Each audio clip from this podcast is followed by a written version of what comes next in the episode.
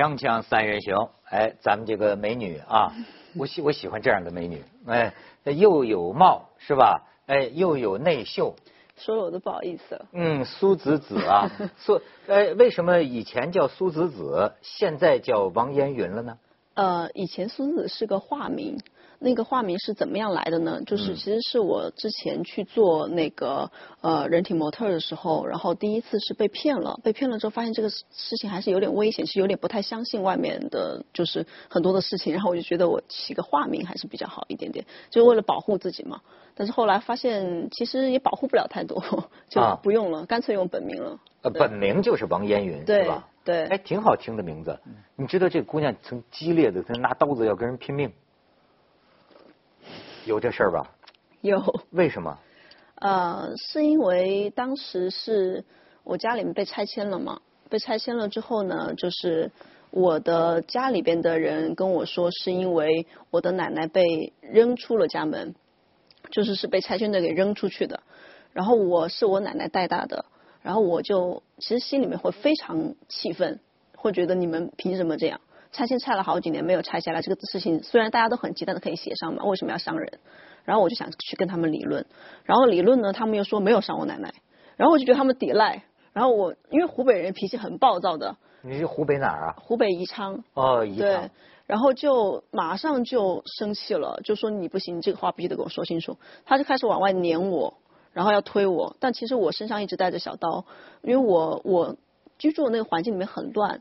就是一下楼就是整个的流氓地痞啊，因为那个地方拆了五年没有拆完，就相当于一个空房子里边，这边被拆了，这边没有拆，然后这边被拆了被封住的房子，马上被那些就是呃就是感觉很奇怪的人把门破门而入之后又在里边住，然后每天回家我奶奶接我都要拿这么粗的棍子接我，所以我身上是随身带着小刀的，然后我就想要扎他，我就觉得你伤害了我的家人，然后我后来扎了也没有被 没扎着，然后让我把我给撵。出去之后，我又拿头去撞那个门，就是就是要进去，然后就 跟他们拼了那种感觉，对。宜昌啊，这有关系。前几年不是宜昌有个巴蜀烈女吗？哎呦，对是是是，对，三个官员要调戏她，最后拿小刀正当防卫，啊。哎，你们那儿的女孩子身上带刀吗？宜昌可是比较比较少，对。但是后来发现，其实这个事情还是有误会，其实就是其实没有，其实没有人把我奶奶给扔出去。其实是，其实有一种什么样的心里面呢？心理呢，就是弱者他其实，在受到欺负的时候，他会本能的把这种情绪给扩大，扩大，然后扩大了之后，比如说他，我奶奶其实是心脏病，她就是发过，她自己有房颤，然后那个血血管堵塞了之后，她自己就就中风了，中风了之后倒下的。但是家里面人因为也是长期受受到拆迁队这种骚扰嘛，当时也是因为是在跟拆迁队的吵架当中出了这个事情，然后就。我爷爷就很自然的说，是他们把你奶奶弄成这样的，就他就是他们把你奶奶给扔出去的，所以说我就是很自然的这种弱弱者，就马上把那个责任全部就推到别人的身上，然后无限的夸大那种情绪。哎呦，你就知道现在为什么说咱们这个社会戾气重啊，而且甚至于我觉得在有一些这个名名人身上啊，有时候我去看到呢，就是说，哎，有时候他们表现出某种受迫害妄想狂的特质，嗯，就是啊，当然。可能是有有些人批评他，或者是有些人骂他，也许是有的。但是你觉不觉得，就是有些个名人，他经常话里话外的这个反应啊，让我觉得他有些过分的想象。就实际上没有那么多人害他，或者说别人害他也不见得都那么有意，或者说害他也没害到那个程度。但是往往表现出这种过度的反应。到后来我就渐渐发现啊，就是阿成不是原来也说过吗？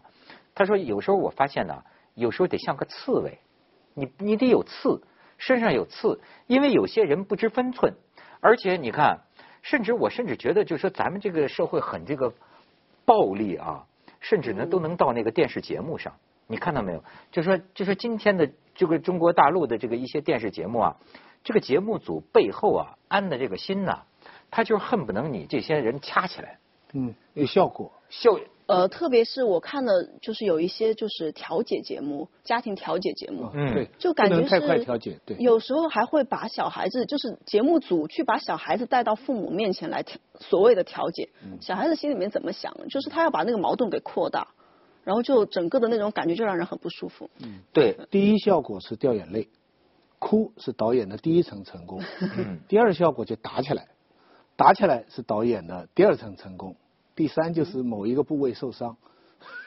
而且就是你看，包括咱们节目，我有时候都会有感觉哈，就是有那么一些个观众啊，哎，那天他们就讲，就说是呃八零后、九零后这个独生子女哈，独生子女往往有一个特点，不是所有的啊，有时候有这个特点，就是说特别不能接受不适意，嗯。嗯，不如意。啊，对，就是不事情不像我想象的那样，嗯，对，一下就窜了，你知道吗？就是他，就包括你比如说。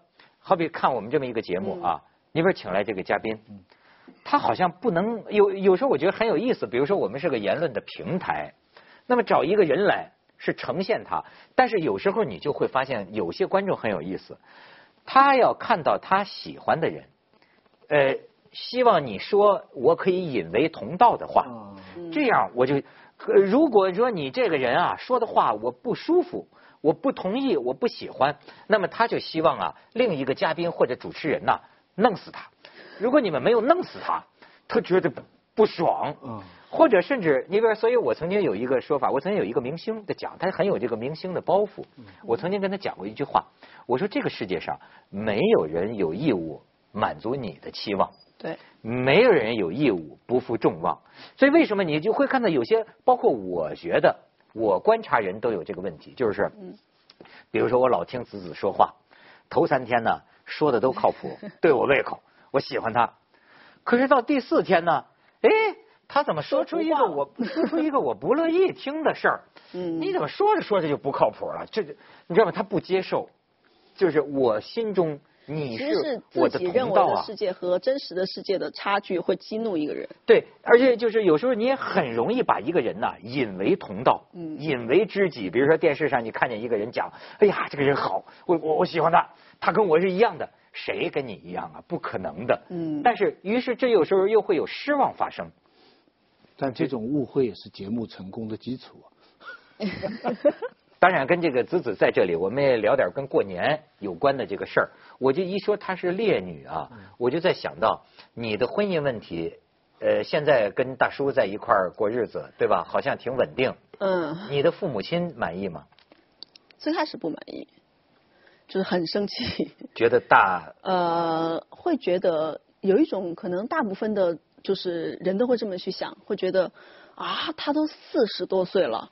他还带着一个孩子，啊，他这么不值钱，你怎么能够嫁给他？怎么叫不值钱？就是就感觉他很，就是已经很廉价了，已经是二手货了 那种感觉。然后还去还去会去说，那他大你这么多，他占了我很大的便宜，就会有这种话会出来。然后我就会觉得他占了我什么便宜？我他没有占我什么便宜啊。就是感觉在我跟他的相处当中，其实是我占便宜更多一点吧。你怎么占了便宜？就是他会更体贴啊，然后在很多事情方面想的也比我周到啊。就他作为一个比我更成熟的人来说的话，其实能带给我很多我曾经就是没有看到过的世界。之后他会让我看到，这个是对我来说很大的一个好处。但是其实，在别人看这个问题的时候，他就会去说。啊，他比你大好多，你是不是因为？但是你们真正在一起了，家人也就接受了，也就支持了，对吧？呃，也没有，是我，我其实跟我家人说了很重的，就是一些话，就是 包括家里人会没拿出来，没有他，他会觉得就是好像这个婚姻是一笔交易，因为你年轻，你资本高，你就应该多要一点，就会有这种心态。他就会，比如说一开始的时候说，那你要买房子才能够结婚，然后怎么怎么样？开始是没有买房子嘛，也没有，就是也没有想这些嘛。然后我就会觉得，为什么一定要买了房子才能够结婚？然后我就说，现在不是要求吗？这个是，我这个很让人很冒犯的那种感觉。就是我觉得冒犯在哪里啊？就是我我自己觉得我不是一个商品。那 OK，我父母这个态度的话，就他想让我成为一个商品。那我就反问了他一句话，我说，如果我是一个商品。按照北京有两千万人呢，这两千万起码有一千万是女生吧？一千万里面起码有五百万比我漂亮吧？再有两百万比我聪明吧？是吧？这个数字是不是有点少？就是两百万比你聪明，就是是吧？就是比我聪明、比我漂亮的人很多。那我为什么能够去以这个？你希望我卖多少钱？这个以这个价格去把自己出售给那个人？这个交易是怎么样达成的？那就是这么达成是不是最合理的？他对方会不会觉得有点不舒服？就这很多的问题，一旦提出来反问、诘问的话，家长是答不出来的。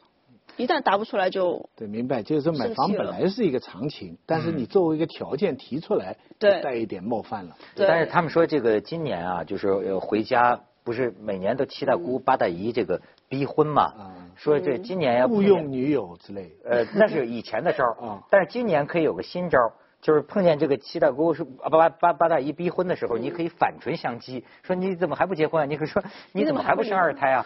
对对对对对，对对，统计数字了，中国有九千万人能生二胎，对一半以上四十岁以上。对，您就您忙活点儿您该忙活的事儿，对吧？一半以上四十岁以上，那对四十岁以上的女的来说，那要再生二胎都是艰巨的任务啊，很困难我觉得。那天咱们就讲到这个这个广告的事儿啊，嗯我就说这个广告广告对于这个潜在的男性女性意识的影响，咱们可以做个话题啊。这个我给你在这儿看看。今年我一定要结婚，哪怕是为了外婆，见着我，她只会说：“结婚了吧，结婚了吧。”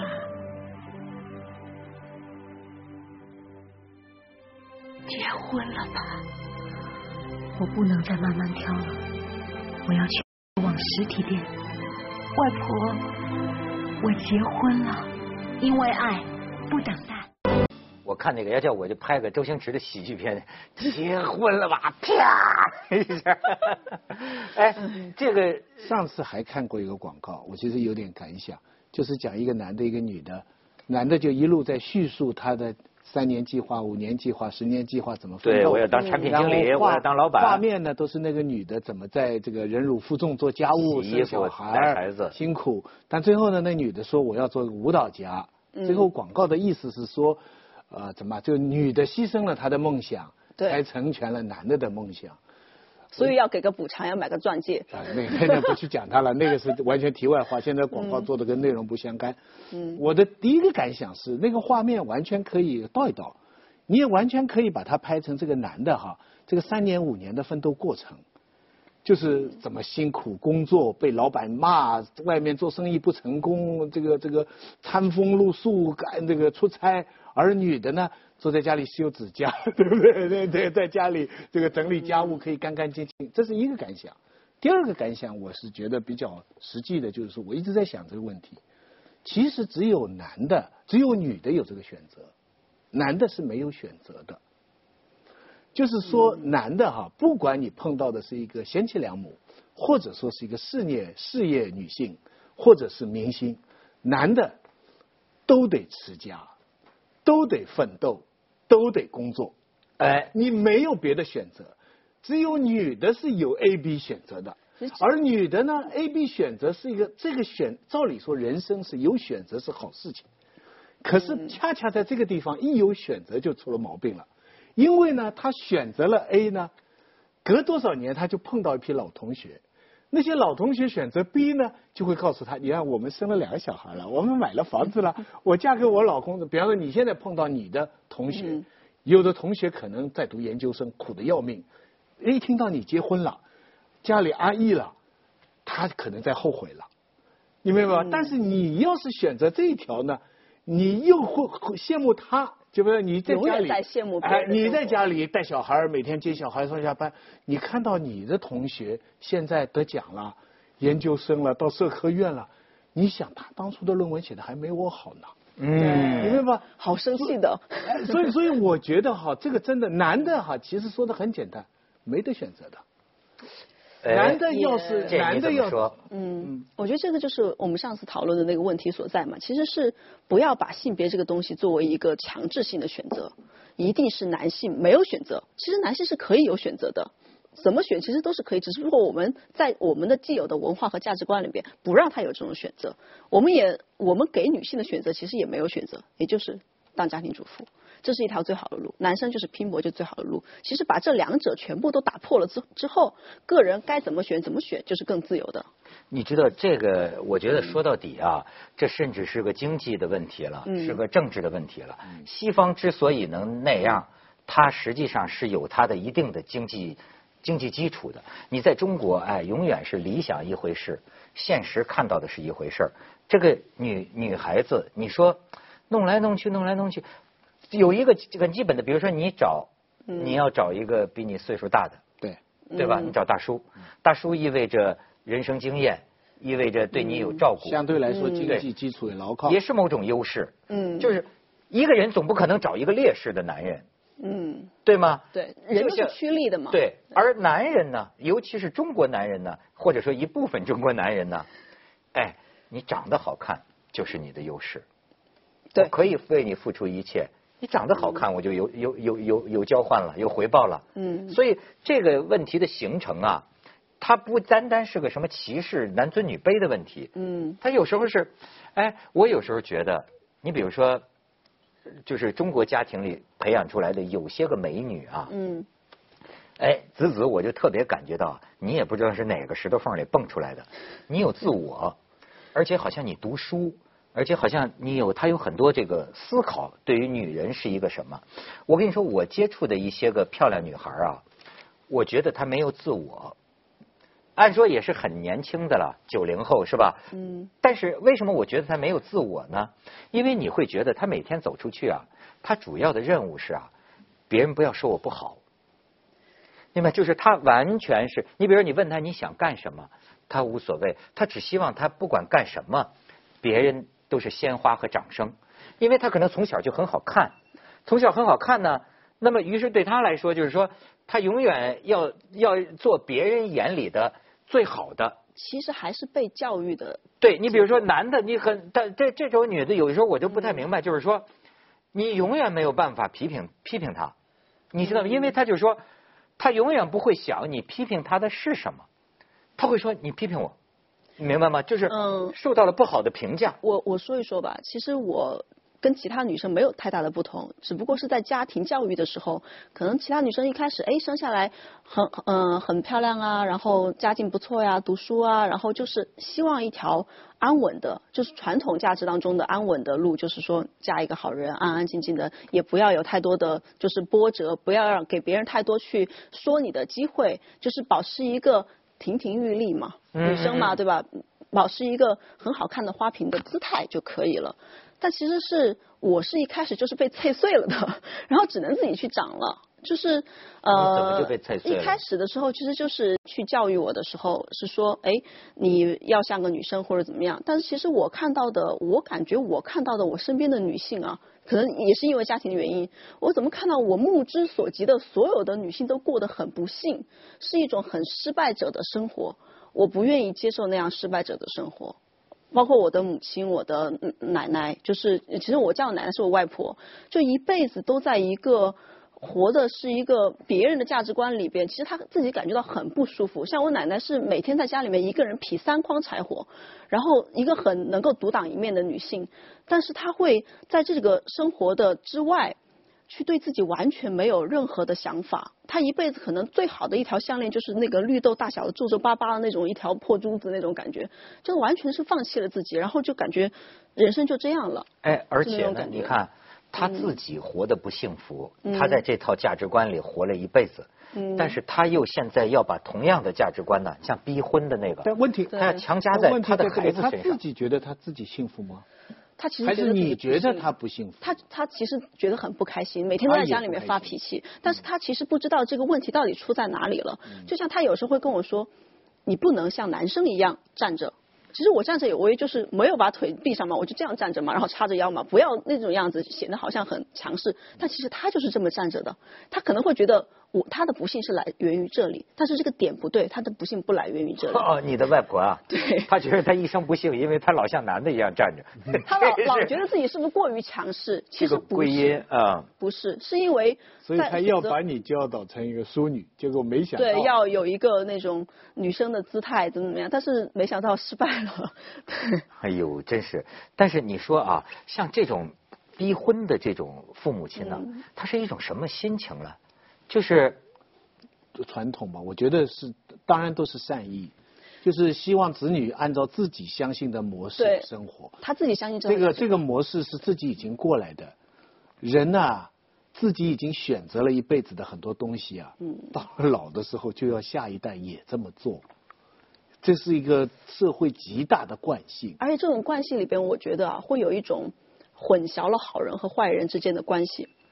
像我的奶奶就外婆，她可能更觉得她的不幸来源于她嫁了一个不好的人。其实没有哪一个人是真正的坏人，只是说你们本来就不合适，可能追求上就不合适。但是非要在一起过了之后，然后又一辈子绑着，又觉得不能离婚。那这个之后绑定了这个价值观之后，就变成你就是一个坏人，然后你把我的一生都给消耗在你身上了。他的看法都蛮透彻的。是没有好人坏人。哎，其实啊，好多老一辈儿的人，我觉得他这个婚姻呢，就是忍下来了。慢慢的到老了，年少夫妻老来伴儿。你说他有多么这个幸福？你说那天我还听见一个人说，你都不知道这个女人呐，这个就是说啊，有的老太太等到这个老公啊，老头儿老了，你躺在病床上动不了的时候，你这老头儿告状啊，给孩子告状啊，说他报复，就说这个老太太整天整天虐待这个老头儿。嗯，这老就是说这老头儿的这后来问这老太太说，你为什么老对这个？自己老头这样啊哈，以前对我不好。对，就是年轻的时候你怎么对我的？整天外边喝酒赌博，回来把我打的我和你跟隔壁的王二姑娘到底有没有一对对对事情？对这个其实你能记了五十年了。你说他幸福还不幸福？就是我就是说他就是战斗型夫妻，他就是他很很多怨的这个这个成分。出来混总是要还的。我跟你说，女的往往比男的活得长。嗯，有有一天记仇会记得很深的，在这种情况还不如离婚，就是去。其实更难的选择是勇敢一点，去选择那个自己能够去掌握一点情况的那种。但是离婚呢，就产生了接的另一个问题，就是我们今天的第三个话题——后妈的问题。今天也这个我，这是我见过的《锵锵三人行》历史上年龄最小的后妈。怎么回事？锵锵三人行广告之后见。哎，后妈，这个你别怕。你别怕，这是个普遍。那你这么叫我的时候，我有点压力很大，你知道吗？离婚率如此之高，你知道吗？意味着你们这个年龄的后妈将成为一个基本群众。但是我很不喜欢这个称谓，我不喜欢后妈这个名，这个这个职称。我会觉得妈就是妈，哪里来后来的妈？那就是你你的不是阿姨你大叔，你老公前的以前的孩子管你叫妈吗？阿姨。他为什么不叫你妈呢？为什么要叫我妈？我又没怀他。就是我会觉得这个是，其实每个人生命当中、家庭里面都会有一个他自己的树状图，自己亲亲人的关系。那他母亲的位置已经存在了，他母亲有没有去世是吧？即使去世了，我也不能去顶替这个位置啊，因为我没有经历那个怀胎十月的痛苦。他孩子多大？十二岁了，我他八岁的时候我认识他的。哦，八九岁的时候认识。那你跟他玩吗？玩啊，玩的很亲密啊，就是我们关系特别好。但是就是我不希望他是把我就是当成一个母亲的那样的角色。我我我我认为我是一个本来是可以叫亲切的长辈就可以了。本来是可以叫姐姐的，只是旁边老公在那，他就尴尬了。所以呢，还是叫阿姨吧。你知道，像我们这个岁数的很多男人啊，之所以不能离婚呐，不能这个潇洒呀，其实都是考虑孩子。就是说，觉得，但是我一直就没弄清楚这件事儿。就是说，离婚是不是对孩子是一个根本性的伤害？是让孩子有缺失的，对孩子不公平？其实不是。就是要看父母之间怎么处理这个事情。就拿其实我的家庭和我丈夫的家庭其实是两个完全不同的版本。我的家庭是在我的父母离婚了之后，我爷爷特别搞笑，他每天拿个那个筷子喝酒的时候他就唱歌，小白菜呀、地里黄啊，然后就说就说我有后妈了，我就一定会被后妈对的不好，然后就就一直给我灌输这种说你后妈是个坏人那种感觉，而且会去咒骂我的父亲，就是几个关系会。扯得很乱，就感觉是仇家一样。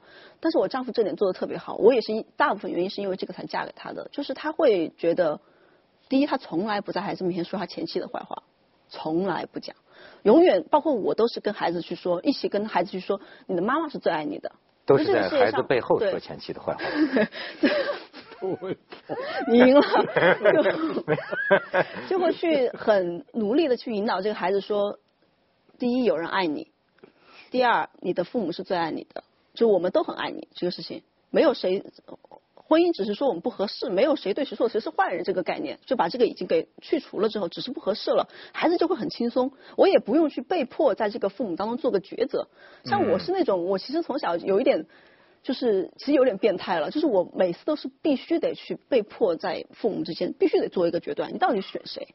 到底去帮爸爸骂爸妈呃妈妈还是帮妈妈爸骂爸爸？就是这个是可以必须得选一个。其实可以不必帮，对不对？其实本来就是不该我帮的，不关我什么事情，就是这个事情是应该是这样来处理的，这可能是就是说靠靠教化、靠教育吧。但是我有一个离了婚的朋友，他在讲这个心痛啊，他就认为啊这是生物的，他就说当时为什么舍不得啊？他说他这个小孩子才几岁的时候啊。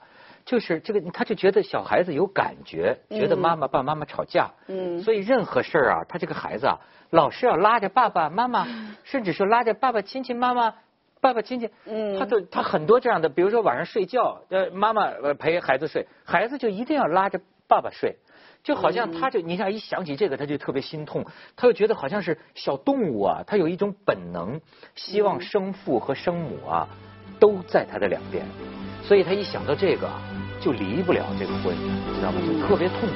这种本能是存在的。就像我小时候，我其实最大的愿望是我爸爸妈妈带我一起逛街，但我明知道那是不可能的事情，但是其实这也是一个需要正确引导的。其实我小时候，如果有人跟我说一句话，就是人生当中是有一些事情是不可能完美的，哎，要去接受这个缺憾。如果有人跟我说了这一句话，我内心里面的仇恨和那种情绪可能会平息很多。是是，他说的对，要接受我不如意们今天。